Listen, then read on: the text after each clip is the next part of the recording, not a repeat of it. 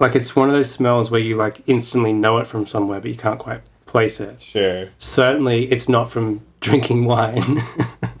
it's not where I know that smell from. It's not any of the flavors associated with wine. It's almost like some cross between chest rub and lip balm. So you can just picture me in bed watching repeats of Crazy Ex Girlfriend and laughing at my wine. Wow, this this definitely doesn't make me want to slit my wrists in a bathtub or anything like that.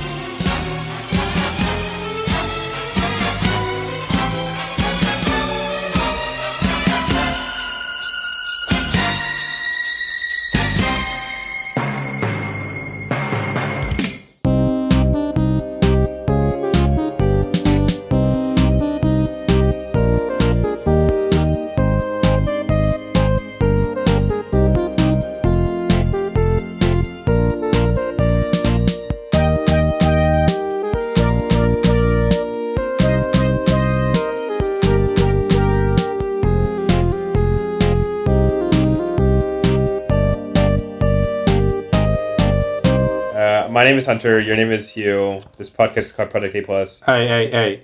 Clean audio. My name is Hunter. Your name is Hugh. This podcast is called Project A Plus. Yep. What are we doing today? Today we're doing three three Sterling films. Uh, the latest Steven Soderbergh Netflix joint called The Laundromat.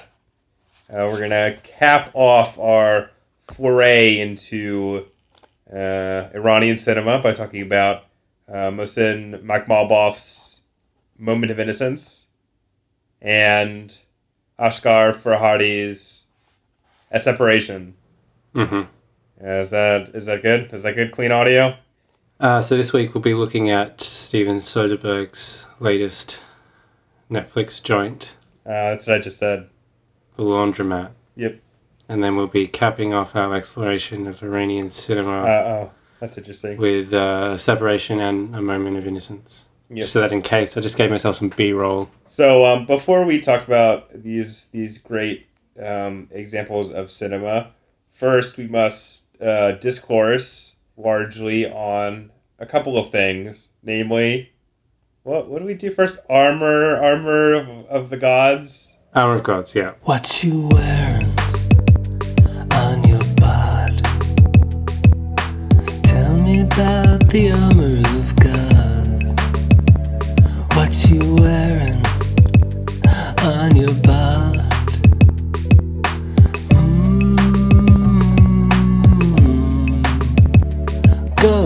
Today I'm wearing a very simple outfit of a gray button-up shirt, long sleeved, mm-hmm. and some tan pants.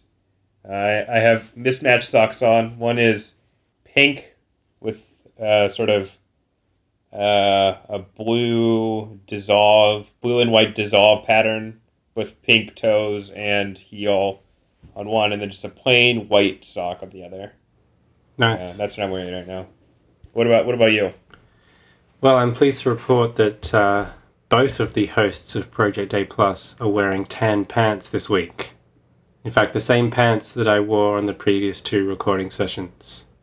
And I'm also wearing uh, the same t shirt, the same shirt over the top, which is a light blue t shirt and a dark green shirt, unbuttoned.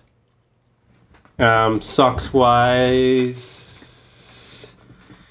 yes, once again, I'm wearing Bonds socks. Uh, perhaps once again, they have purple and grey stripes and the Bonds logo in red text running vertically over the top. I think they're the same pair of socks I wore last time. I did wash them. They were probably at the top of the sock drawer, hence why I selected them again.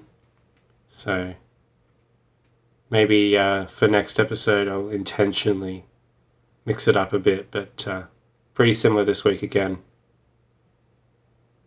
All right, moving on. My uh, tan panted cohort. Reels on meals on reels on meals on reels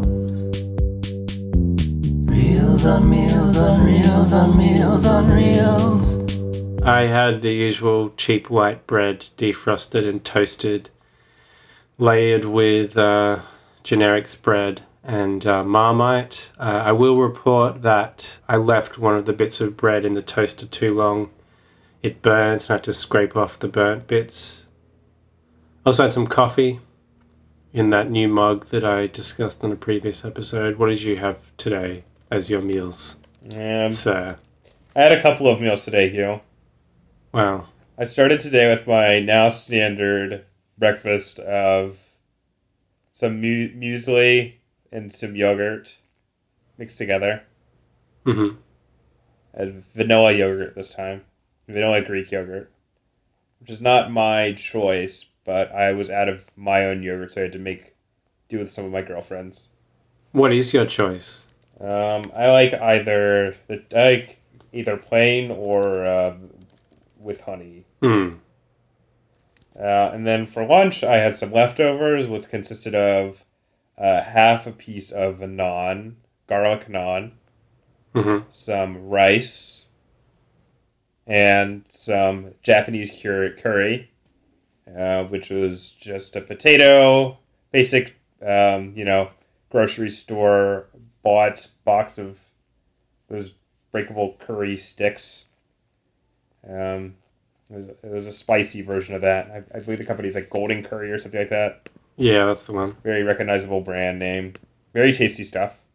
Um, and I uh, I made it last night with some potatoes, some onions, and some carrots. Very basic, but very hearty and tasty meal. I think we can agree. Hmm.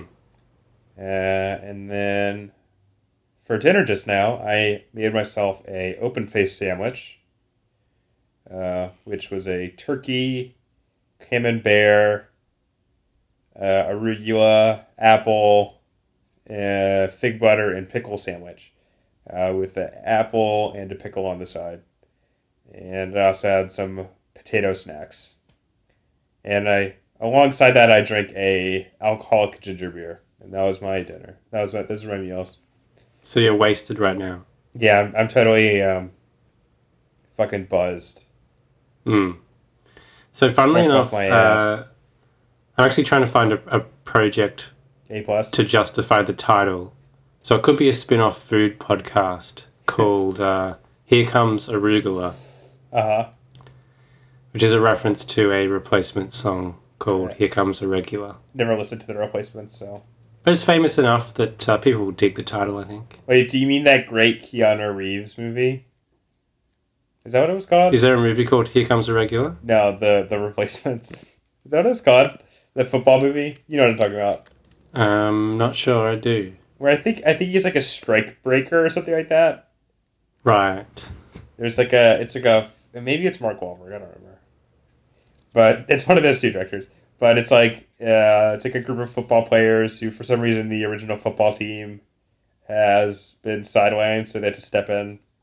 Let me let me look. Yes, it's called The Replacements. It was released in uh, the year of our Lord uh, 2000. But it wasn't Keanu Reeves, right? It was Keanu Reeves, Gene Hackman, Jon Favreau. And I was right that he he is a strike breaking. Uh, Striker. no, no, no. There's no striking in football. You American football, dumb Oh, dumbass. is it American football? Yeah. I didn't know. Come on. Um, Football is the world game. Well- It's soccer. so this sounds like a pretty conservative film. A fictional pro football league finds themselves uh, hit with a player strike. Da da da da da da, and then um, Keanu Reeves comes in and breaks that strike. Nice. He crosses the picket line. Are they the heroes? yeah, yeah. the Apparently, strike breakers. apparently. So good stuff. Sounds great. Cool. And uh, Risa also, is also in it. Project A Plus favorite, Rhys Ifans. The the, the, the wizard himself. yeah. God, they should make a wizard standalone movie. With Rhys Ifans again. Yeah, yeah. Reprising his role. Tell me about the weather where you are. You ready? hmm Uh, currently 31 degrees Fahrenheit. And uh, what's that Celsius? That's like Uh, five degrees? Zero? Two Celsius is negative 0.5 degrees. Okay. So there we go. That's definitely colder than it ever gets here. Yeah. Uh, what, what, what's the temperature? What, what are we supposed to do in this? Just the temperature of the weather? Yeah, just what it's, what it's like today. And some recommendations to our listeners as well, who happen to be listening in the past. Uh, I would recommend that you uh, put on a put on a, a hardy coat uh, when you step outside today, because not only are you going to be greeted with a obscenely cold temperature, unequal to the way the day started. Because apparently, Hugh, in the morning today it was in the fifties Fahrenheit, Mm. is a substantially warmer climate than in the thirties. Um, and also, when I was walking to work today, uh, it started flurrying. So Started what? flurrying, which is a, uh, I don't know if that's an Americanism or just a word that's I've never used. heard that term. It- It's just like a very light snow. Mm. So Wow. great stuff. Uh, what's it like in It's kind of Melbourne an right now? phrase to pronounce. Yeah. Oh, it's flurrying. What's flurry? That's the. the I know what flurry is, but like Yeah, there you go. flurrying is kind of an awkward mouthful, blow, blow me. as as it would be if it, if you opened your mouth to it. No, because it, it's not that much. So Okay, I guess it'd be an awkward. It'd be an awkward mouthful, and that you wouldn't get that much. right. So there you go. So that's the weather in NYC. Yeah. So in Melbourne, um, the sun is actually just coming out now, but it's otherwise a cloudy day. Mm. There's some rain expected later. It sounds like the perfect day to stay inside and podcast. But it's nice and mild. It's quite still, and it's about, um, I would say, about 18, 19 degrees today. Mm. So, no, pretty good weather, actually. Mm. Um, would you like to know what that is in Fahrenheit? Yeah, yeah. 64.4 Fahrenheit. Mm. Which, that's that's kind of my ideal weather, really. That's pretty pretty warm. Overcast and 18 degrees. Yeah, pleasant. And there's, yeah, there's a freshness in the air, so it's quite nice. And I like the grey Really? So there you go. So um, I reckon you could you could get away with uh, just like a t-shirt and a jacket if you want to look cool like me. Just before we get into the main feature today, um, we are going to be temporarily retiring a segment that you've uh, come to know to in recent weeks, which is Drag On Forever, which normally ends the podcast. We've decided that uh, it's kind of a an inconvenience uh, unless we have something we're burning to speak about. So, It, it is as the the title suggests. It drags on forever. and sometimes after an epic bonus features segment, it was a bit much to introduce a random other topic to finish the show. So, um, what we're going to do is put it in the vault. Cue the vault jingle. Vault. Talking about that vault. What's going in the vault? Oh, what's coming out? Drag on forever. Great. And uh, that means that at a later point in time, if we have a subject we wish to discuss that doesn't fit within our other segments, um, we can open the vault Yep. and uh, reintroduce Drag On Forever. Yep. We're inspired, of course, by the Disney Vault, the greatest That's right. That's right. uh, invention. All right, let's get to it. Um, what film are we talking about today? Laundromat.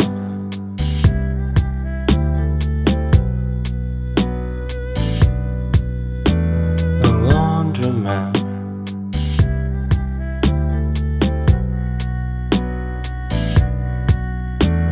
Our main feature today is uh, The Laundromat, Mm, which is on Netflix and it's by Steven Soderbergh, written by uh, Scott Z. Burns. Scott Z. Burns. He's written a couple of other Soderbergh joints. The Informant, Contagion, Side Effects. Making this his fourth collaboration with Steven Soderbergh. Yep. And his his best question mark? We'll find out. Mm. Um, so, uh, what is the laundromat, Hugh? Well, thanks for thanks for um, stepping aside so I can answer my own question. Uh, the laundromat is a movie about uh, the Panama Papers scandal, uh, which, if you like I were had heard the name of a lot, but were ignorant as to what it meant, really.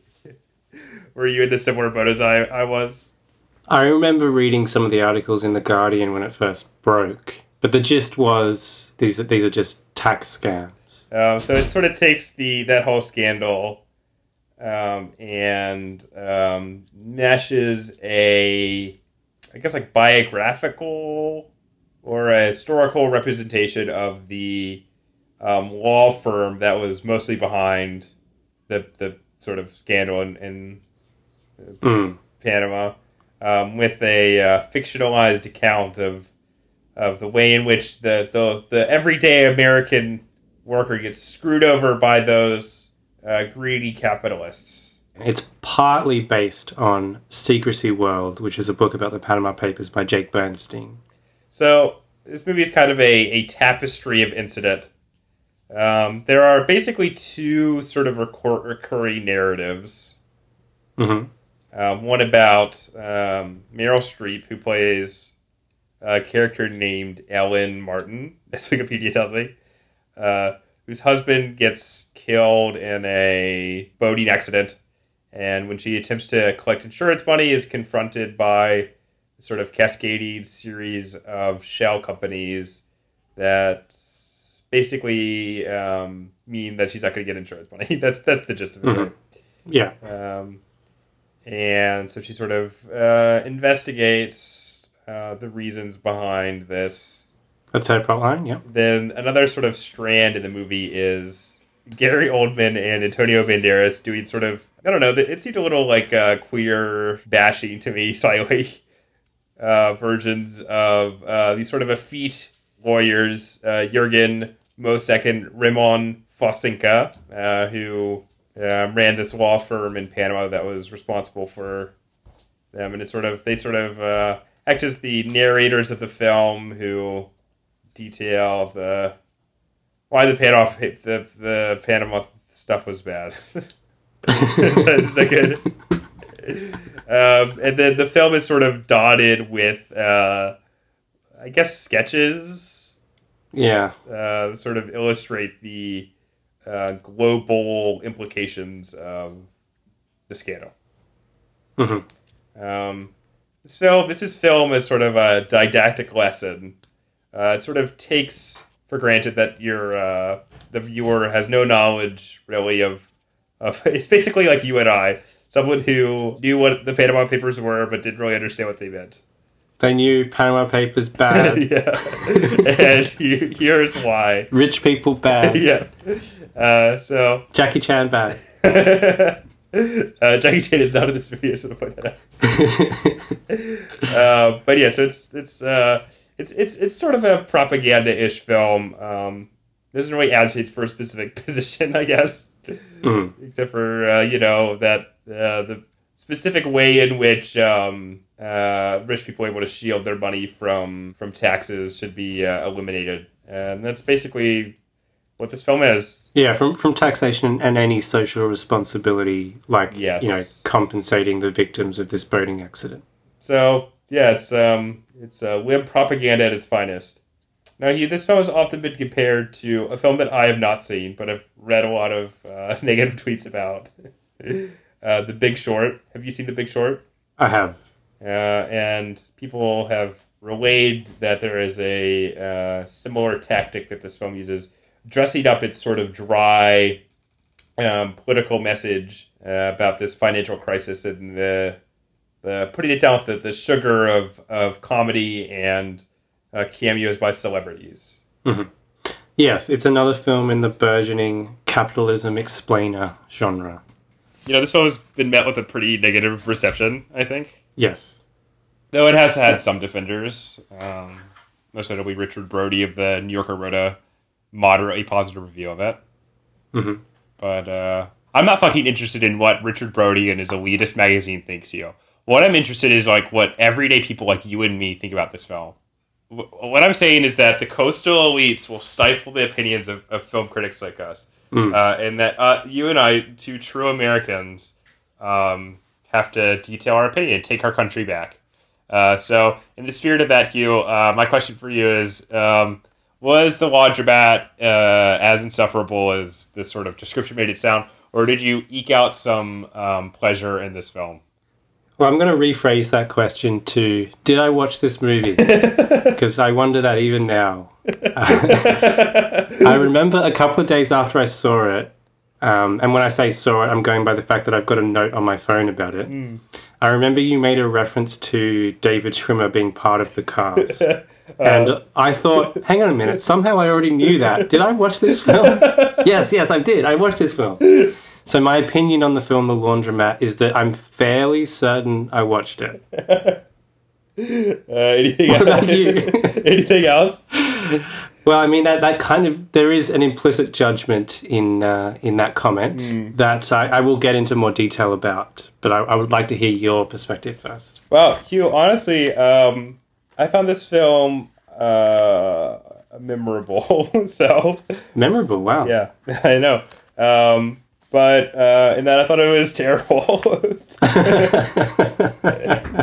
so, um, like like uh, uh, Lot being turned into a pillar of salt for Derry to look back on Sodom and Gomorrah. Uh, my memory has been affixed with the, the images of of uh, Meryl Streep in brown face, uh, uh, Gary Oldman and and um, Antonio Banderas embarrassing themselves this this shitty um, you know metrosexual uh, European shtick Hmm. that being being uh, told over and over again and, and made to, to, to see something that I had realized within the first 10 minutes of the film, which is what the uh, basic unit of the, the, the scandal was. And uh, having understood that already, being hammered by it over and over again. Yeah, I, I thought this film was uh, pretty uh, reprehensible. not reprehensible. It's not. It's not morally questionable. Even if I, if I, even if I think that the political point it's making is pretty toothless, and then it doesn't really, it's not advocating for anything in particular necessarily. It's just the standard like liberal idea that you know, gee golly, there are sure some bad rich people. Yeah, it's not necessarily advocating for complete uh, institutional restructure No, per se. it's just it's just saying that we should close these goddamn loopholes and and make the rich pay their fair share in taxes. Yeah, tighten up the existing system Yeah. so that people can't get away with this type of stuff. Um, and uh, I, I must disagree with that position. um, and you know because what? you want to burn But- it all to the ground. But Hugh, yeah, I want to. I, I want to hashtag feel the bird. Um, um, no, but but Hugh, there are plenty there are plenty of films that I, I cherish that uh, uh, hold similarly liberal values. Perhaps even my favorite uh, film of all time, Brazil. Uh, also posits sort of a, um, I would say, a, a solution unequal to the problem that it presents. Hmm. But uh, unlike, say, just to take again random example, Brazil, um, which has many positive qualities, this film does not possess a single positive quality. uh, I I am being a little facetious. There are there are some points of this that I I enjoyed, I have to admit, but um, in general, I thought this film was uh, atrocious. So I would say that I didn't find it unenjoyable. mm, I found it fairly easy to digest as a viewing experience. uh, Like I wasn't necessarily bored, but I, I, I completely agree with pretty much everything you said in that it is terrible. but I do want to say that up front. Going back to what we said about The Big Short, which everyone has compared this to, I think it's it's worth pointing out that The Big Short kind of recalled Soderbergh to some extent. mm. In that I could imagine Soderbergh making The Big Short. and now he has made the, the Big Short. Now he's made The Big Short. And Soderbergh and this film's screenwriter, uh, Scott Z. Burns, who've worked together before, have even adapted non-fiction accounts of white collar crime previously with The Informant. which I have seen. And I I've seen too. I saw it in a hotel room with my mom when I was sixteen, Hmm. and I remember enjoying it when I was that age. So But but certainly the litany of famous faces, some of whom explain convoluted financial schemes directly to camera, make it difficult for this film to escape the shadow of The Big Short. yes, And just to be clear, I'm not a fan of The Big Short. I'm not going to see it, uh, and I do not think I will see it at this point. So No, I wouldn't. I wouldn't particularly recommend it. It is difficult for me to discuss this film in any great detail because, as I said, I barely remember watching it. But I will say that the one visual image that has lingered in my memory is that of David Schwimmer's sad dog face framed by bokeh Christmas lights. That was a- that was a great, great image. It did. It did have that going for it. I did appreciate David Schwimmer being in this. Even if he's in it for two scenes, three scenes, all in the same location. And unlike most of the other cameos in this, I thought he was quite well cast as Yeah. the sort of forlorn, dejected. Yeah, I Yeah. agree because that's just that was face looks. Yeah, especially now, like it's it's elongated even Yeah. further and drooped I, even w- more. I would I would love to see a remake of like that movie The Woodsman with David Schwimmer. He would be a great pedophile. yeah, you would. He would be. because you'd feel a little bad for him. like this guy has sex with children, but uh, you know he, he looks sad. He looks like he looks like he regrets it.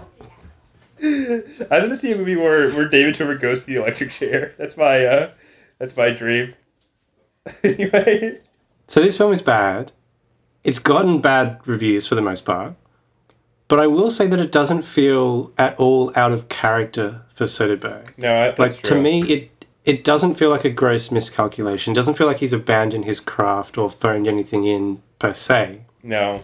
And honestly, for me, it just feels like any Soderbergh film. It just feels like another mm. Soderbergh film. I definitely enjoy his films more than you do. So Yeah, that's that's true. This this is this kind of resurfaced the problem that I have with a lot of his films.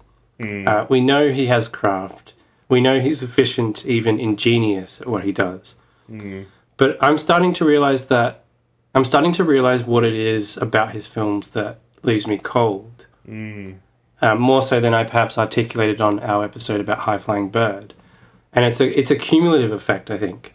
It's not just because the laundromat is maybe quite a bit worse than some of his other efforts, which I think it, I think it is. To be fair, um, it's it's it's the feeling that some project has landed on his desk that has caught his eye. He's gone off and shot it efficiently, maybe ingeniously, although not here, and then he's on to the next thing. And it's like as you're watching one of his films, you get the sense that he's already on to the next thing. everything's a little disposable. Yeah, I think he he's sort of like an anti-auteur in that he's often like his su- the subject matter of his films is is uh, like of a paramount importance. You know, Right, the quality of the films can be traced by how like well the scripts are written and that sort of stuff.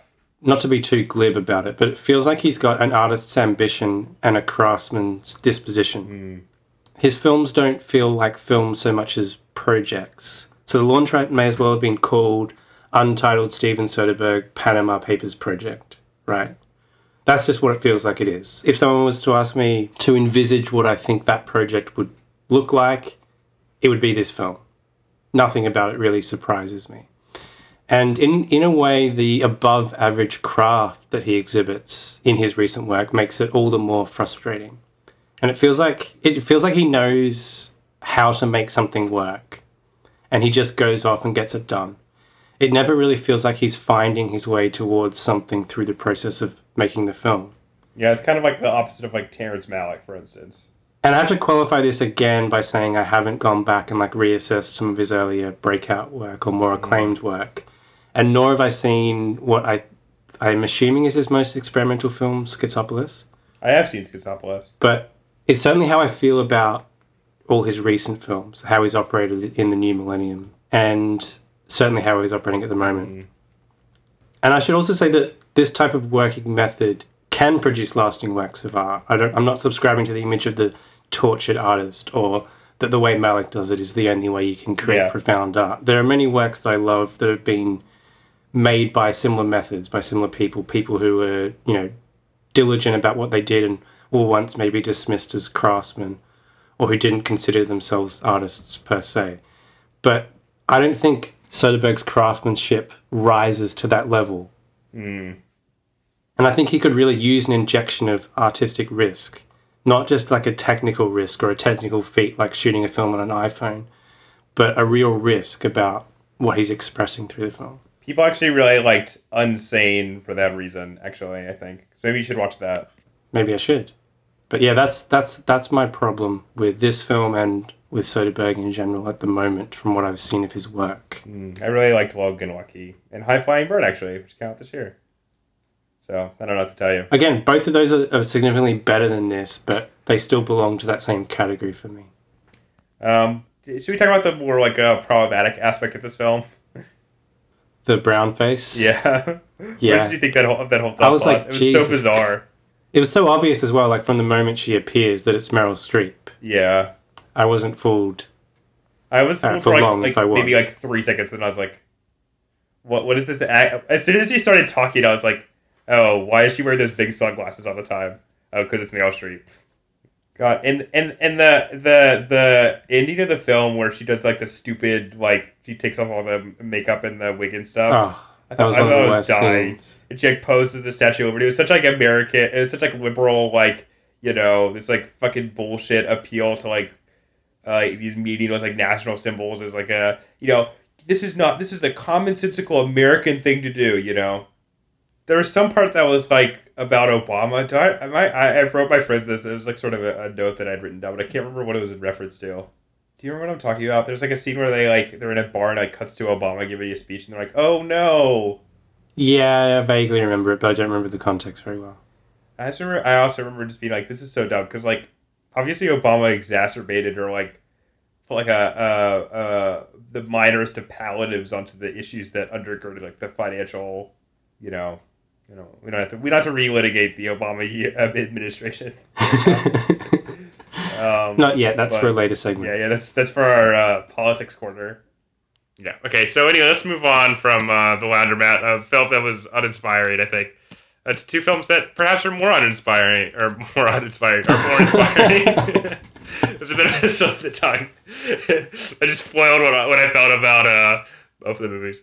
Um, what what uh, is there a second we do before between?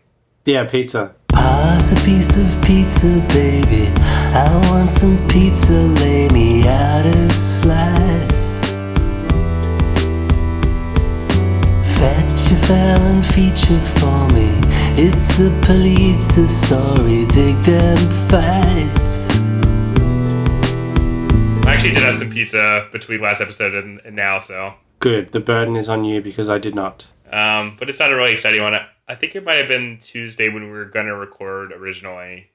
Or not originally. We, we were never scheduled to record, but the, the day that we were assumed we were gonna record this episode, uh, I had a frozen pizza for dinner.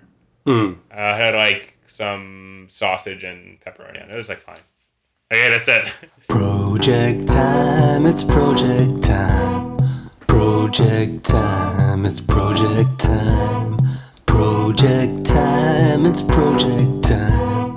Project time, it's project time.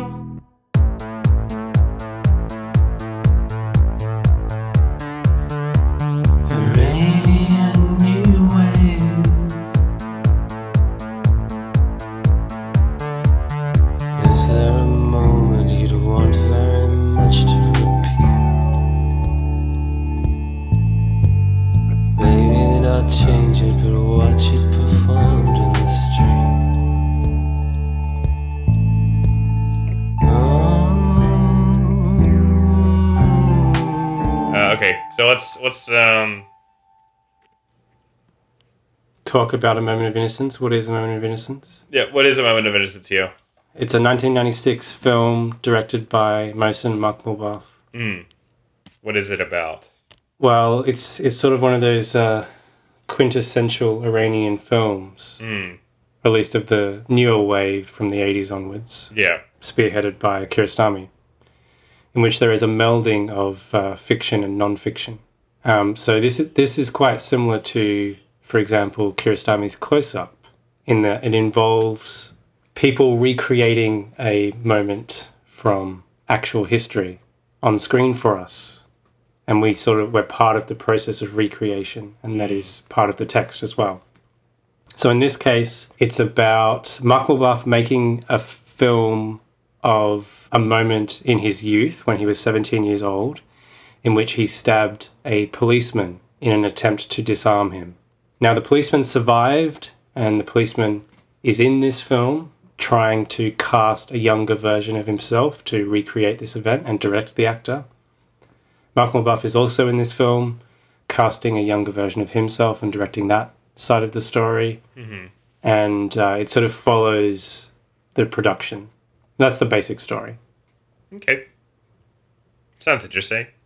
Hmm. What did you think about it? No, no. What did you think of it? I just summarized it. uh, I I found this film um I don't know, mesmerizing. I guess it helped that it was only seventy minutes. I, I do want to qualify my opinion of this film by revealing that although this film is, you know, about 70 minutes or so, I watched it over a period of maybe three hours or more. Uh huh. Not because I was intentionally stopping it and doing other things and then returning to it. It was because my internet connection was so poor at the time that even the 240p copy uploaded to YouTube had to be downscaled to 144p. And even then, even then, it played for about 20 seconds before it would have to load for a minute. That's basically how I watched the entire film. Wow, that sounds terrible. So I lived in this film for a long time. Sort of. Uh, I really had time to think and uh, not take notes. so, yeah, I liked this film. It didn't make a big impression on me. I mean, this film sounded really interesting to me when I first heard about it, and it was first recounted to me by Mark Cousins on the story of film. So I was like, that sounds really fascinating. But now, watching this after exploring the filmographies of uh, Jafar Panahi and Abbas Kiarostami and seeing films like Close Up and all that sort of stuff, and also knowing exactly what happens in this film and what it's about, it lost some some power that otherwise it might have had if I watched it cold, you know. Yeah, I think I think we can compare this. I think most directly to Kiarostami. Yeah, especially Close Up. Yeah, uh, and I think what separates uh, this film from that film is that it doesn't quite contain quite as much like explicit, um, you know, philosophical uh, jibber jabber. That's true. That's true. and that's maybe why I thought it was a little. I, I enjoyed it uh, a little more because because pretty much the whole thing is is you know you you get you it, it allows you access to all these like different you know ideas of like um past intruded on the present and the um the legacies of like the political uprisings of of Makhmalbaf's youth and that sort of stuff. But it doesn't ever make that like a explicit uh, thing that it's telling the audience, as in Kiarostami's. And it also has like a, a lightly comic tone at Yeah. points that uh, is quite different from Kiarostami. I thought the scene where um, the ex policeman and his younger double um, sort of start marching through the snow, this ironic sort of marching song comes on. Hmm. I thought it was really surprising and really funny. and I really like that. I really like that touch a lot. Um, in, in general, I actually really enjoyed the music in this film. It was sort of a mix between like there's almost like an electronic fuzz to it almost, um, and I thought it was really well done. So Hmm. Um, but I I enjoy films like this that yeah, there's, there's not really it's it's such a personal film in in a lot of senses, and not even knowing that much about Makhmalbaf's like personal life. I mean, his like you know is the incidents that form his life are the subject of this film, right? I don't know. I just thought I thought that was pretty ingenious the way it was constructed. Hmm. Um, and I, I just I, I think I felt the the way in which sort of the the moments where um, which are like obviously fictionalized where like the past is sort of intruding on the present never felt um, forced to me. Like they never felt very uh, contrived I guess. Um, and I think I, I think I respected it for that reason. There's a sort of a um, intuitiveness in the film that I, I enjoyed.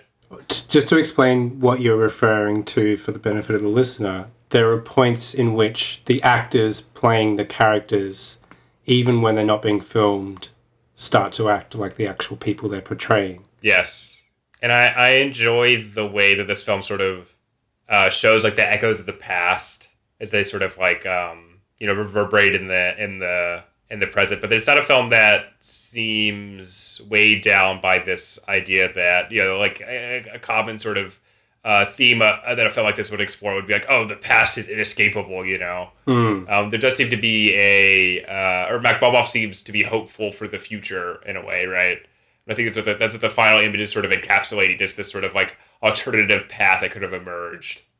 And I will say this, I will say this about Boboff and um, versus Kiarostami and Panahi. He has a really um, cool mustache, so Hmm. you got you got to give him a couple of points for that too. I think. Um, it did seem like at, at points I thought it was vis- visually less arresting than some of Kiarostami's works, for example. But I was watching it at 144p in the worst possible circumstances. so, kind of hard to evaluate that. like the snow stuff looked good. Some of the tracking shots looked good.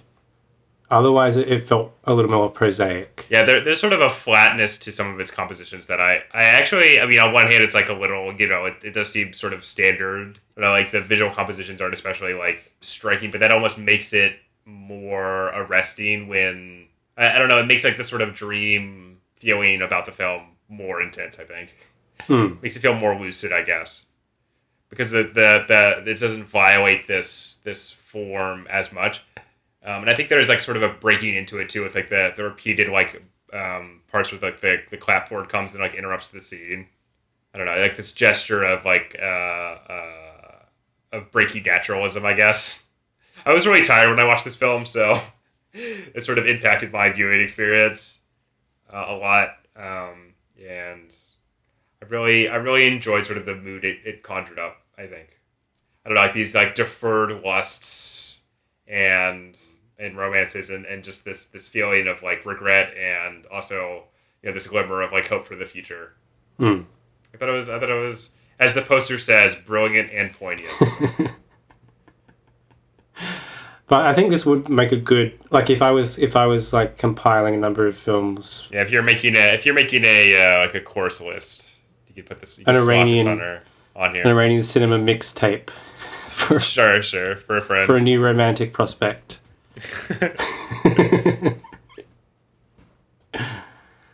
But it, it would be it would be like a good introduction. It, I think it would fit in well as like an introductory film to this this style. Yeah, and it's it's pretty it's pretty involving, I think. Um, and it's it's it's short, so you can get someone to Yeah. watch it for that reason too. Uh, it's not quite as like radical as some of Kiarostami's films, um, but I do.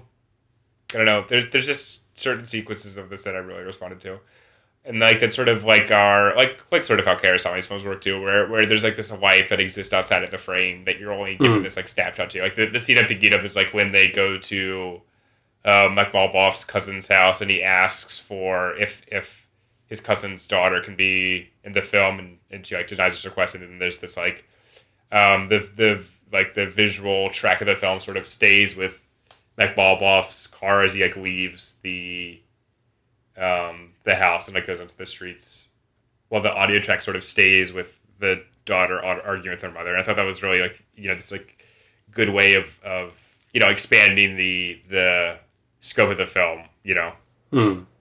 yeah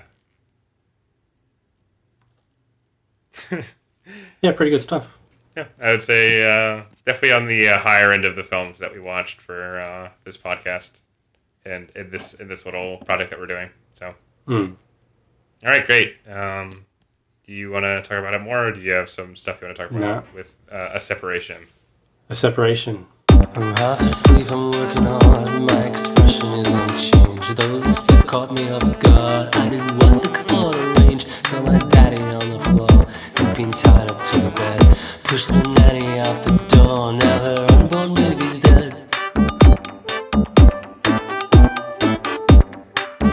Separate ourselves from the moment of innocence, and uh, let's go into divorce court and hope that um, now we're, we're going to choose between our two parents, uh, Rashid and uh, Asghar Farhadi. So uh, let's see let's see the case that's made by Farhadi as we discuss this film right now, a separation, uh, which is about, as the title suggests, a separation of a man and a woman. Yeah, that's right. That's it. it's kind of a, a dense film plot wise. I think you'll agree. And Um, that the plot is dumb. wow. Well, you said it was dense. But so uh, basically, um, this married couple, I would say like, um, you know, in their 40s, I don't know, almost middle aged couple is getting a divorce um, because the wife wants to move abroad with uh, this couple's child and the husband doesn't. That's basically the, the crux of their their the divorce proceedings. But um, the film But why doesn't he want to move? Um, well, that's the question, isn't it, Hugh? No, it has an easy answer. Oh, because he wants his his oh, because of his his dumb uh, Alzheimer's father. Yes. I, had a Jesus. moment. I had a moment of my own Alzheimer's. Early onset. the, the best part is that I watched this movie earlier today. um, so yes, he- yes, he wants his daughter to be educated in Iran, and uh, also he has a his his his father is is slowly decaying. I think Um, mainly he he feels that he can't abandon his father, yeah, yeah. who needs constant care. Um, so based on this like opening sequence where they talk about the the, the divorce and the reason for having it, uh, you think this would be a movie about uh, their separation and the title too? And the Iranian title is even more specific in that it says it's called like the separation of the two named characters. Yeah, the two main characters. Yeah, yeah. Um, but uh, really, this film sort of becomes a. Uh, I mean, I guess it is. It is a a film that is more about the uh, results of this separation versus the actual like fact of because I, I don't know like hearing about this film I assumed it would be more like uh like kind of like marriage story you know? Not that I've seen marriage story but a sort of film about their divorce which it is but um in terms of its narrative it mostly follows a separate incident that sort of occurs because of their divorce um, which is that the um, father whose name is Nadir it's, it seems I, I don't think I caught that fact in the film itself uh, has hired a woman to look after his father. Basically, the woman does a bad job. I think we can say. Uh, Yes. He gets angry at her. He pushes her. The woman suffers a miscarriage, and sort of they go to court uh, in order to because uh, in Iranian law you can get blamed. You can basically get arrested for murder if you cause someone else's miscarriage.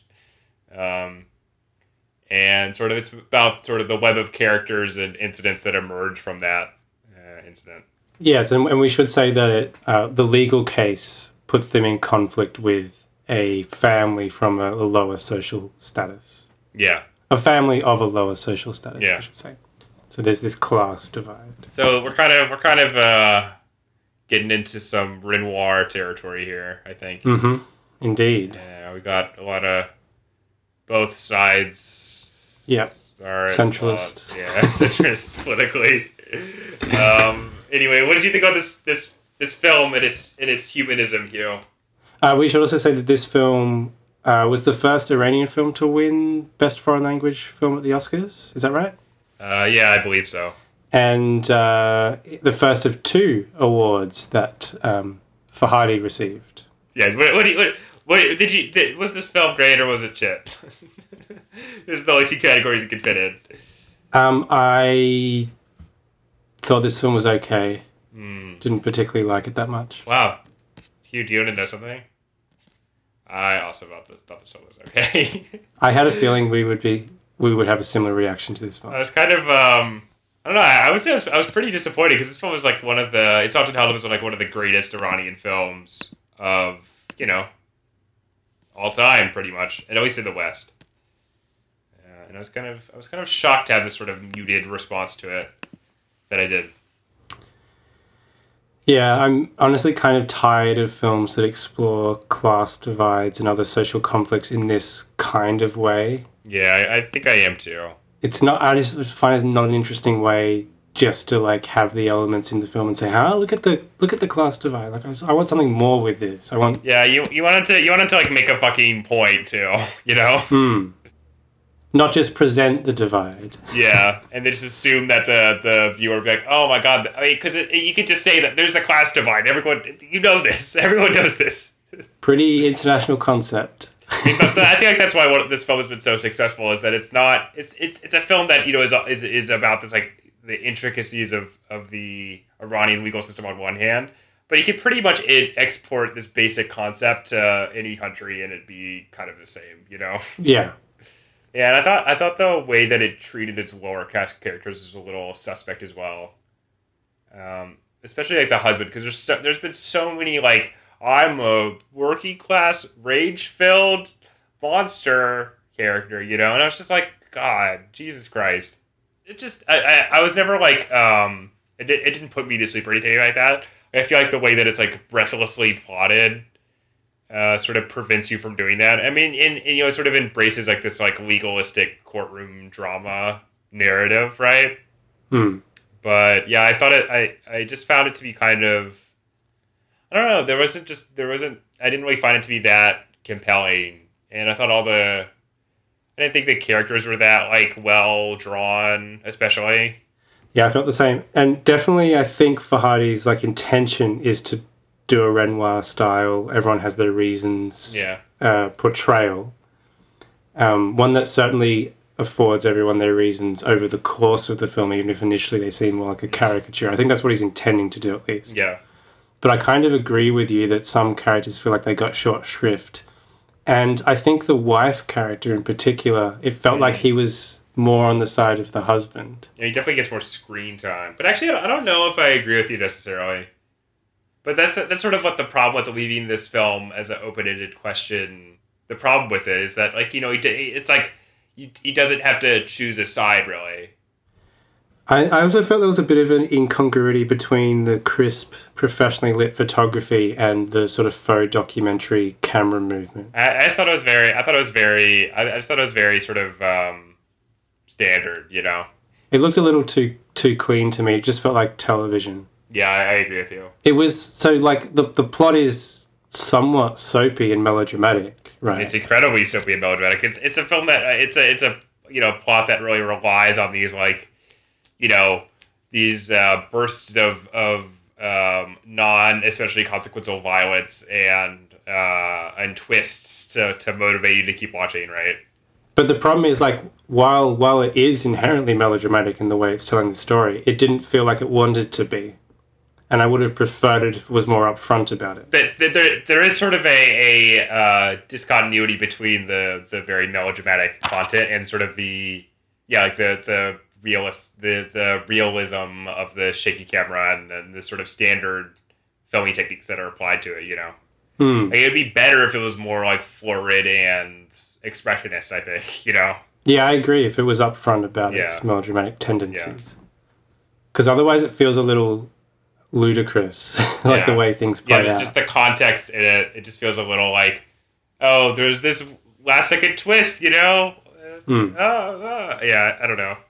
You I feel like I feel like everything in this movie we've seen done better in other Iranian films too. you yes, know? I agree. um, like the uh, examination of the injustices of the Iranian legal system. You know, you could watch like The Circle or this sort of uh, the class divide is much more articulately. I mean, not just to praise Jafar Panahi, but in Crim- Crimson Gold, it's made a lot. It's just a much better realization of that divide. You know. Yeah, I agree. I think you get a lot out of Crimson Gold that is not explicitly spelled out that you can return to and kind of explore in a way that this film feels quite closed off Yeah, in what it's definitely. trying to say. But I, I think I think a major flaw with this is that I think that pretty much all of the Iranian films we've talked about have made a. I mean, this is such a cliche, but they make their location a really central part of their effect, right? Hmm. Like think of like the Tehran of of um, you know, like Close Up or, or Crimson Gold, or like the the the rural communities that about of the Koker trilogy, you know Hmm. and how the how these landscapes, these environments, sort of their characters like interface with them. Where this film could really be set anywhere, really. You know, like it doesn't it doesn't really it doesn't seem to embody its its its setting that well at all. Like you could really make this film, you know, with its like I don't know, like there's nothing that feels like it's it's capturing the the specificity of its of its setting really at all. You know. Yeah, I think the problem is I get why this won the Academy Award. Yeah, because it's it's just it's it's a type of foreign film that anyone can pretty much watch and appreciate. You know, Yeah. it doesn't it doesn't require you to to think about it that much. you know, I also felt that the the uh, unresolved ending was, was a cheap way of, of making well, it. it's just it's such a standard art house thing of just inserting ambiguity where you really it just Yeah, really exactly. doesn't make, it doesn't improve anything by doing it. It just makes it so that people will you know write that your film is ambiguous and therefore you know worthy of of praise. Yeah, there's just something sort of just um, underwhelming about this film overall. Yeah, I I don't want to give the impression that it's bad. Like, No. I think you could get into the story and have a decent enough time watching it Yeah. if it came on somewhere. It's just it the, just the like the the um extreme like plaudits that the film has earned is like are kind of is kind of insane to me. Like not even from like whatever the Academy Awards and because they obviously they just give it to the the standard films for the most part, right? But just the just the um, critical response beyond that is is kind of insane. You know? Yeah, I mean, I didn't do like an exhaustive search, but it was difficult to find anyone saying much negative about it. Yeah. So that's right. that's it. It turned to Prodigy A plus for biting critical opinion. That's right. The one thing that I did come across that did occur to me when I was watching it, and this is this is going back to a piece Jonathan Rosenbaum wrote, because I think I think the reason I bring him up so often is that he has written quite exhaustively about Iranian cinema over the years, before a lot of his other contemporaries did. So there's a lot of there's a lot of information there, and he's he's travelled to Iran, he's spoken to people, so you get some stuff via his work, and I'd, I'd recommend having a look at it for those who haven't. But um, he mentioned that he asked uh, a friend of his who has an Iranian background, although I think she was living in America, and she said that she had issues with the way that this, the way this film presented the wife's ability to get a divorce. mm, goes too easy. It's sort of inconsequential, yeah. uh, where essentially, as we know from some of the other Iranian films we've seen, you would have to like accuse the husband of you know being a drug addict or something, even if you have to outright lie in order to get out of the relationship. they do sort of a uh, um, like tip their hands toward that, you know, at the beginning. Do they? Yeah, because there's like, oh, there's there's the bit where the the person who's like, oh, but he's not a drug addict. He doesn't he doesn't abuse you, you know. Yeah, but it still it sort of implies that they. I mean, it doesn't really say that there's been much. But it, it does imply that it's a mutual decision versus. there's been many you know. obstacles in her getting the divorce. It seems to be pretty straightforward. Yeah, I guess if he's consented, I mean, that's that's where I would object to that. I mean, because the the the um, you know, I, I think what what makes this film the the whatever interesting is this is sort of the you know appearance of the father as like this good guy, you know, who's willing to to um uh, consent to his divorce and stuff like that. And he's like sort of like this I don't know like this this this figure of like modernity to some degree, but you know who's who still is I mean because of his position in society like I don't know, like you know, it's sort of like critiquing his image, right? And and to some degree, I mean, not that I think it's it's particularly, it's not like attacking him to any degree, you know, and it, it's not like a vicious critique of him either. But I, th- I do think that is sort of it's it's setting it's like it's like an audience expectation thing, right? Where you're like, oh, this guy is willing to grant this divorce to his wife, so obviously he must be, you know, a good guy. Yeah, I think I, I think maybe what he's trying to do is have these these two pathways that the characters go on, or maybe all the Yeah. characters, in which kind of at the start he's established as the one who maybe has the moral high ground over Yeah. his wife, perhaps, because he's like, you know, even if I wanted to leave the country with my family, I can't abandon my father. There's no way I can do that, right? Yeah, yeah, So you're like, oh, maybe his wife is being a bit unreasonable or something. I don't know, whatever. And then by the end, you know, his wife's given more shading and she becomes more morally rounded and you sort of see her side a bit better. yeah, And he becomes more compromised in terms of what he's done in this particular situation. yeah. That's that's more what I mean. So, like, I, I think that's what he's trying to do. Like, even if you don't see all sides all at once, by the end of the film, it's, it's revealed this holistic picture of Yeah, the uh, frailty and whatever of human existence. You know? yeah, whatever you know, standard art house whatever. themes. Yeah. I mean, like, yeah, it is. It is absorbing enough. I think. I think the. I think you do get absorbed in the story, and you kind of want to know what happens. It does have this melodramatic engine which keeps it going. It's as absorbing as as any episode of Law Order. Yes. Yes. Indeed. um, but I yeah, I, I did not find it to be that um, exemplary. Nope. Bonus features. Bonus features, bonus, bonus features, bonus features, bonus, bonus features. A couple of times I've tried to watch films, but haven't been able to because of the connection. So, the only film I successfully watched was um, I had to watch a DVD. I, I, I had to resort to using a DVD instead of so uh, barbaric. because I couldn't stream shitty television shows. So I watched uh, Skinny Tiger, Fatty Dragon. What is that, Hugh? It's a Golden Harvest film directed by Lau Kar Wing, and it was it kind of reunited um, the team of Lau Kar Wing, Karl Maka, and Sammo Hung, who had like a produ- a film production house in the seven- late seventies, I think, for a brief period of time, and they kind of worked together on and off. Um, and this was uh, a chance for them to get back together and make this uh, relatively entertaining Hong Kong action film in which Sammo Hung plays a cop who loves Bruce Lee, Hmm. so he fights like him, and it's like the third or fourth film in which Sammo Hung has done that same shtick.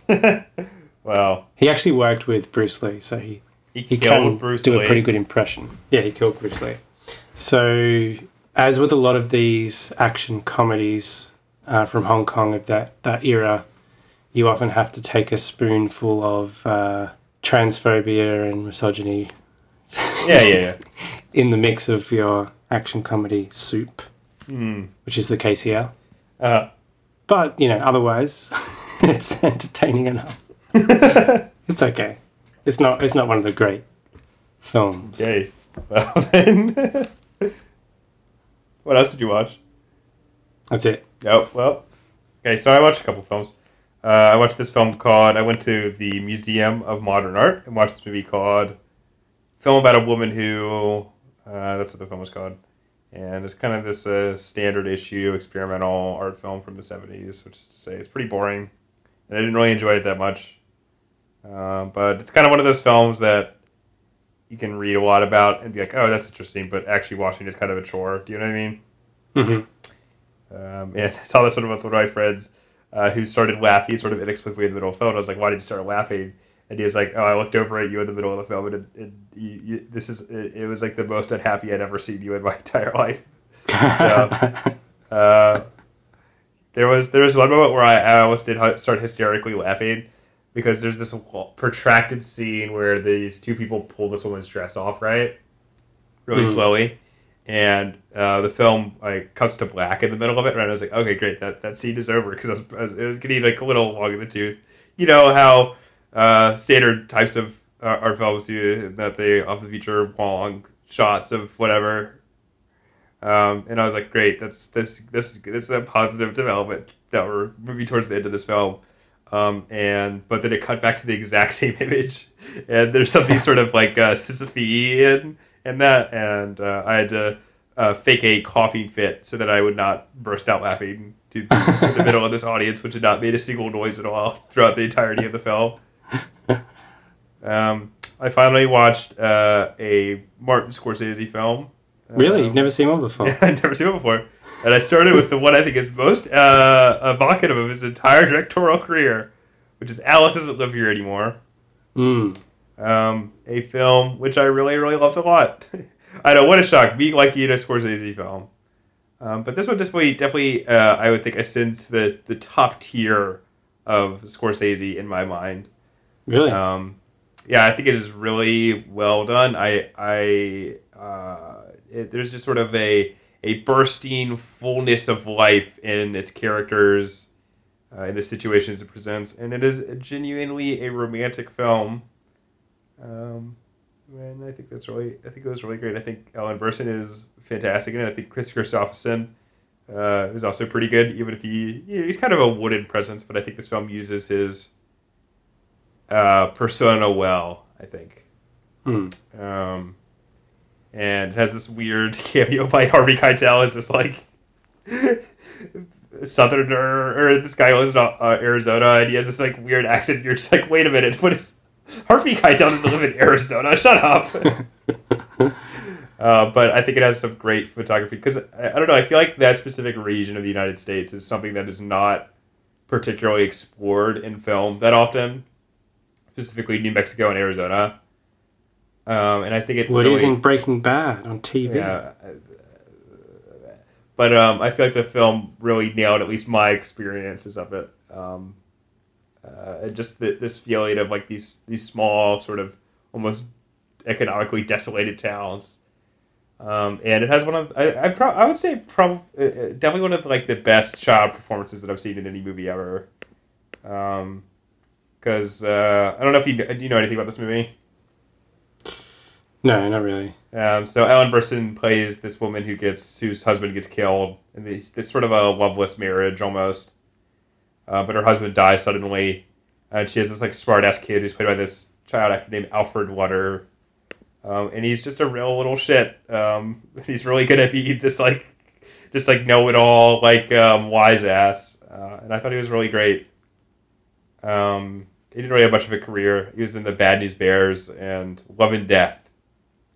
Uh, but besides that, uh, he's he's just really good, and I just thought this movie was really, it's really warmed my heart, you know, Hmm. and it's just a really solid sort of um, character study, and uh, it's it's really excellent. Um, and it has a uh, early appearance by Jodie Foster as a um, Embryo. alcoholic. Yeah, as an embryo. No, as a uh, as a alcoholic uh, teenage wasteoid, which I quite enjoyed as well. Um, so I guess it wasn't that far from Taxi Driver, was it? Only two. yeah, I think. Taxi Driver was the film he made next, right? yeah, it is. Yeah.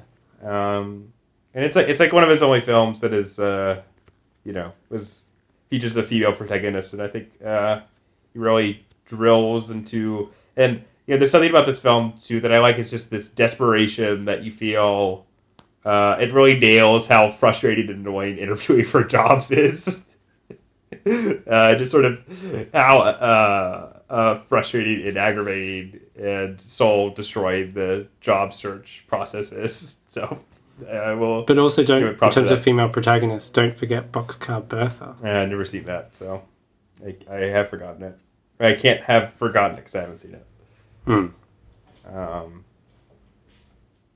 but uh, uh, and then um, But maybe they're the only two films with a female No. protagonist. um, I mean, Casino. That's more of an uh, ensemble. Yeah, but but I feel like Sharon Stone is is definitely you know she's as much a protagonist as any of the other characters. Yeah, yeah. Okay. Let's look at his uh, filmography real quick. I mean, you know, does I've never seen um, the Age of Innocence. Is that that's sort of another ensemble film, right? Yeah, yeah. I mean, that's the problem. I mean, a lot of his movies are ensemble films, and I think yeah, I think I think he has had some really well drawn female characters. Um, but he and he does. Um, I mean, his films are often are centered on masculine worlds, which is not to excuse the fact that you know whatever. No, let's excuse it. Okay, let's excuse it. He's the uh, women are terrible and period. But uh, Now no. let's let's discuss the recent controversy regarding Scorsese being MCU. no, no, I don't want to do this. So moving on, I watched this uh, very forgettable horror film called Eli with my girlfriend and my roommate. Um, it's just I don't even I don't even I barely remember it. I was doing work while I was watching it, so kind of a half watch. Honestly, I prefer the book. The Book of Eli. yes. okay, great. Um, but this film didn't make it uh, really much of an impression on me at all. It was like kind of a enjoyably stupid twist. Um, it can, it's like this boy has like this disease and he gets taken to this facility, or at least he's told he has a disease. Um, it turns out he's the son of the devil or some shit. I don't remember. It was bad. Whatever. Yeah. Um, then I watched a, uh very excellent film. Uh, I returned to the MoMA and saw The Insider. Hmm. Uh, Michael Mann's The Insider. Have you seen The Insider? I have. I, I watched it when I was uh, pretty young, so near the time it came out or a bit after. Mm. Um, and I really loved it at the time. Yeah, it's good stuff. Um, yeah, it's like this. Um, I don't know. It's a movie about how cigarettes are bad and how cigarette companies are bad, and also how the I media Russell is Crowe bad. being really good in it. He is. So is Pacino. Hmm. That is probably one of his last like um, good performances. Uh, Barring The Irishman, perhaps? firing. The, well, I guess I should not spoil my thoughts on the Irishman, No. which I also watched. Which you have Um, spoiled already by giving it four and a half stars. Yeah, but no, no one, no one goes on me on. Uh, no one follows me on uh, Letterboxd says you. So That's what I thought you were talking about, sparing my feelings. yeah, no, it's like let our audience. They don't care about you. Okay. Um, but uh, yeah, it's two solid performances. Just this great like mood about it. There's a great score. It's just a you know Michael Mann. He makes good movies. So I don't what to say besides that. Good one. Uh, and I saw him live in person. Oh, really? Is that why they showed it? Yeah, I mean, I'm sure they showed it because you know it's a, a good film. But yes, he was there in person, um, and you know the Q and A was like a standard Q and A, like they just talked about whatever. Um, but it had this like terrible question where the woman was like, "So I used to. What do you think about Fox News and Whoa. and she just went on this like long personal story about how the media I don't know misrepresented some case that she worked on or something like that. Um, and she's like, "What do you think about media in the age of Trump?" And I was like, it, it took like or like ten minutes to get to this, and I was just like, "Why do I care?" And just Michael Mann gave like some answer, I was like, "Oh, you know, it's bad or whatever." And then I was like, "Okay, great. Who cares? Why am I here?" Uh, audience Q and A's are the worst. They are. Um, but uh, the Insider is not the worst. It's great. Um fuck cigarette companies, and I'm and pro whistleblower, anti corporation. So there you Mhm. go. Um, and I just enjoy, you know, this is another film that's about divorce, and unlike say a separation, uh, everyone comes off looking like shit in it. So. Uh, okay, great. So, um, not finally, but next I watched this um, sort of forgettable documentary called Lost Soul The Doomed Journey of Richard Stanley's Island of Dr. Moreau. Uh, basically, because I wanted something to put out into the background, and you know, I'd heard somewhat good things about this film. That sounds interesting. Uh, and it was basically enjoyable, but you know, it's it's just sort of a talking head documentary. Like, this isn't, Yeah, okay. it's like it's just like The talking heads. story sounded interesting. The story is the story is fairly interesting, but um, I feel like this film kind of uh, it lost some. I don't know. It just felt there. There are. I mean, uh, the the basic like um, thrust of the narrative is pretty interesting, but it doesn't. It doesn't feel like as comprehensive as the as you may like. But it has all these like great um, stories about how this film was a disaster, pretty much. Uh, and it's shot in, shot in Australia, so that's where you're from. Uh, and it features like an extended interview with Bob Shaye, who's the head of uh, New Line Cinema, where he looks like Freddy Krueger pretty much, which is pretty funny. Mhm. He's like wearing the sweater. It's not like a Freddy Krueger sweater, but it's like, oh, okay, I, I, I understand what you're doing here. Uh, but it makes just uh, Marlon Brando seem like an asshole, as you might expect. Yeah, and I think I think it suffers from being a little too Richard Stanley. Yeah. Obviously, that's like the impetus for them making this film, but um, I didn't really find. I thought like that his vision of the film didn't seem particularly interesting either, and I think it sort of suffers from being like he was too radical, too much of an outsider artist for New Line. Um, but uh, yeah, the story of the making of the film is pretty crazy, and I'm pretty excited about his uh, his new film that's coming out soon. So, I mean, Oh, hopefully, he has a new film out? yes, that uh, H.P. Lovecraft film with Nicolas Cage. Oh, The Color the, from Outer Space. Yeah, Is that him? Uh, yeah, that's him. It's his first film in like uh, thirty years, something like that. Oh, wow. So uh, sounded that sounded pretty interesting. I thought that was just some up and coming director. No, Interesting. Uh, I mean, it was a former up and coming director who's Mm. probably been turned into a bitter old man at this point. Uh, but Richard Stanley seems like a weirdo. Yeah, yeah, it was, it, was, it, was, it was faintly enjoyable, I'd say, but nothing spectacular. Uh, then I watched. Finally, I, I also dipped into the uh, Golden Harvest bucket and watched this film called The Seventh Curse, uh, which is directed by um, named Lam uh, Cha- uh, Nai Choi. Uh, he's probably best known for directing a film called uh, Riki-Oh: The Story of Ricky. Mm-hmm. Um, and actually, not that many other films. Um, Riki-Oh, I have not seen, but has a reputation for being like extremely gory. Yeah, it's the guy who punches through everybody. yeah. Uh, the Seventh Curse has some gore effects, but uh, it's this very, very strange sort of comedy, horror, martial arts, Indiana Jones knockoff um, adventure film Mhm. where um, this uh, it has this like really bizarre and great um, frame narrative where um, the writer who wrote this series of books, which are called like uh, either the Wisely or Wesley series, Yes. um, is like hanging out with all these like beautiful women and the, and also uh, Chow Yun Fat and um, Chin Soy, uh, Chin Siu Ho, who play like, the main characters. Sort of. I, I mean, um, and they're just sort of like hanging out in these tuxedos and drinking these like martinis, basically. And it's like, Hmm. ah, I know a story, a story that'll get your blood going. And then he like turns to um, the main character. It's like, tell us that story. and then it like, like cuts to goes into a flashback of like, and it doesn't return to the. I mean, the uh, I watched this version that was apparently like a DVD release that cut like the final scene, uh, which is a shame.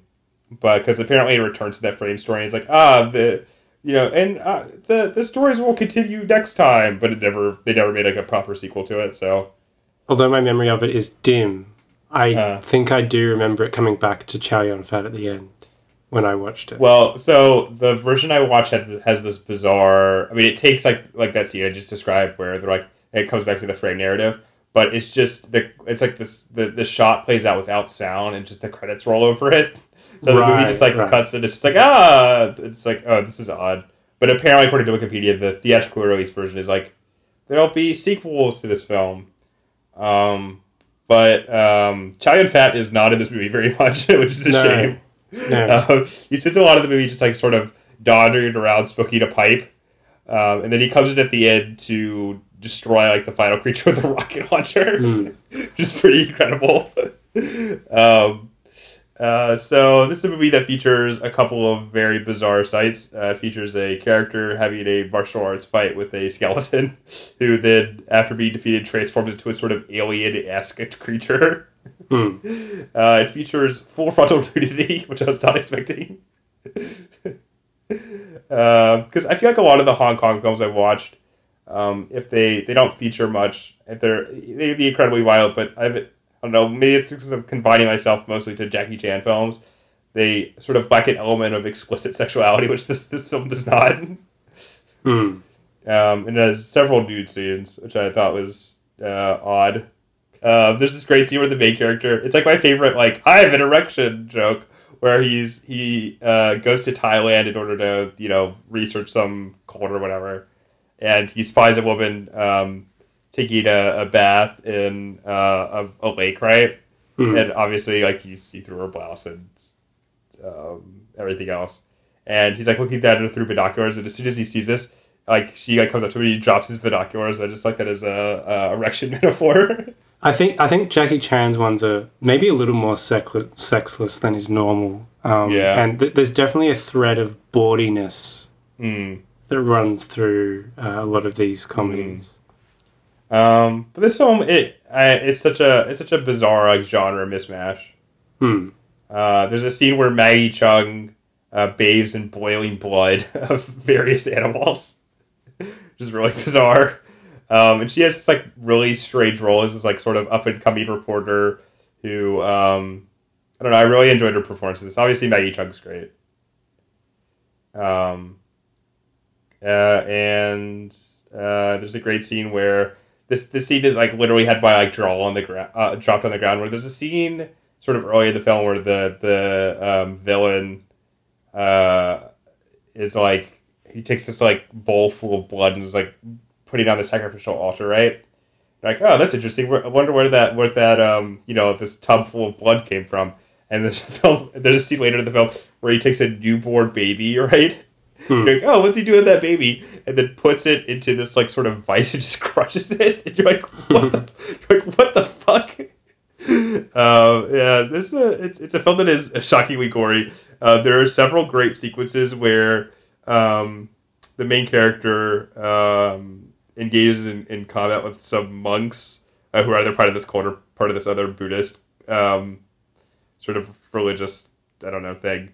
Um, and they, they run up to him and uh, assuming they're expecting to fight him with like you know spear spears or martial arts, uh, and he just shoots them, That's- which is never not amusing. like there's there's this great scene where there, there's just like a bunch of them um, running up this temple these temple steps, and he's just like machine cutting them down. it's just so funny. Um, yeah, it's just a really wild film that I really enjoyed. Uh, a lot of lot of pleasures to be had in this. I definitely recommend you check out some of the other films in that genre. I mean, not necessarily all Indiana Jones adventure mixes, but there's Yeah, a lot yeah. of great horror action comedies from Hong Kong of that era. Yeah. Um, but I would definitely recommend that you watch The Seventh Curse and refresh your memory about it. So, um, yeah, I guess that's it. Uh, anything else you have to talk about before we bring this podcast to a conclusion? Mm, Oh, fuck, man! You know what we forgot to do? what? Burn Hollywood Burn. Whoa! wow, good thing that I. Uh, did we forget any other segments? no. Are you sure? Yes. Uh, Should we put that in the vault? no, no. You can't put two fucking segments into the vault in one episode. Alright, fine. Don't be ridiculous. You you coward. This is my this might be my favorite um, segment that we do because it, it's always so bad. Burn. Hollywood burn. That's right, mama. Burn. Hollywood burn. so, um, Burn Hollywood Burn or Burn. We talk about the top films at the box office.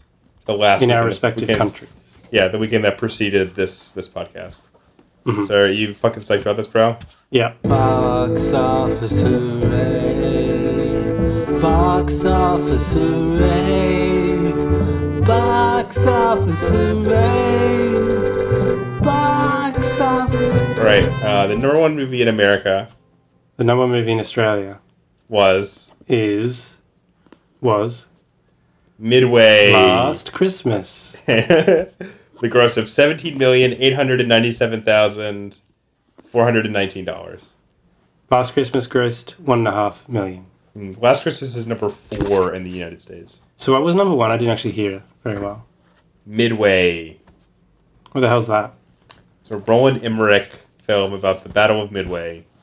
Okay. With a bunch of B-list stars in it. All right, ready? Yeah.